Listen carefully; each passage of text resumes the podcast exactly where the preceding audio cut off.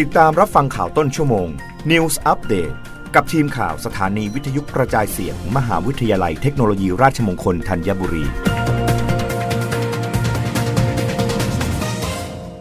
รับฟังข่าวต้นชั่วโมง โดยทีมข่าววิทยุราชมงคลธัญบุรีค่ะ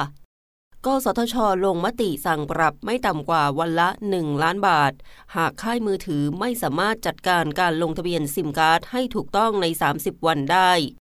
คณะกรรมการกิจการกระจายเสียง กิจการโทรทัศน์และกิจการโทรคมนาคมแห่งชาติ หรือกสทช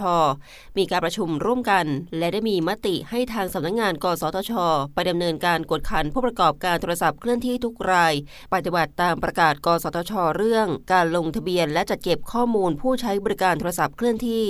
ซึ่งหากใช้บัตรประชาชนใบเดียวลงทะเบียนซิม เป็นจำนวนมากกว่า 5 หมายเลข จะต้องไปแสดงตนที่ศูนย์บริการของผู้ให้บริการโทรศัพท์เคลื่อนที่ เพื่อป้องกันไม่ให้มิจฉาชีพนำซิมไปใช้ในการหลอกลวงประชาชน ให้เกิดความเดือดร้อนและก่อให้เกิดความเสียหายเสียทรัพย์ ดังที่ปรากฏเป็นปัญหากว้างขวางในปัจจุบัน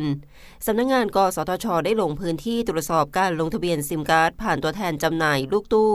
พบว่าผู้ให้บริการโทรศัพท์เคลื่อนที่มิได้ปฏิบัติให้เป็นไปตามประกาศ กล่าวคือ พบกรณีที่ผู้ใช้บริการหนึ่งราย สามารถลงทะเบียนเปิดใช้ซิมการ์ดกับตัวแทนจำหน่ายได้มากกว่า 5 เลขหมายเป็นจำนวนมาก จึงได้แจ้งให้ผู้ประกอบการดำเนินการแก้ไขให้เรียบร้อยโดยเร็ว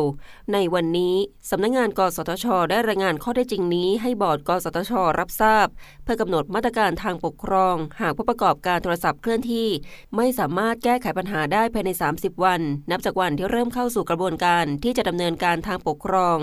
ในเบื้องต้น บอร์ดกสทช ได้พิจารณาโมเดลการคำนวณค่าปรับทางปกครอง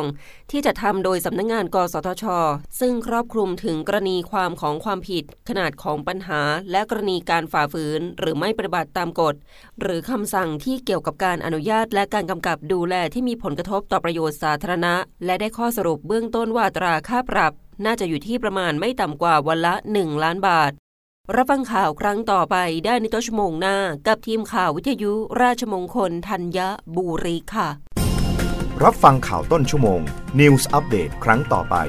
กับทีมข่าวสถานีวิทยุกระจายเสียง มหาวิทยาลัยเทคโนโลยีราชมงคลธัญบุรี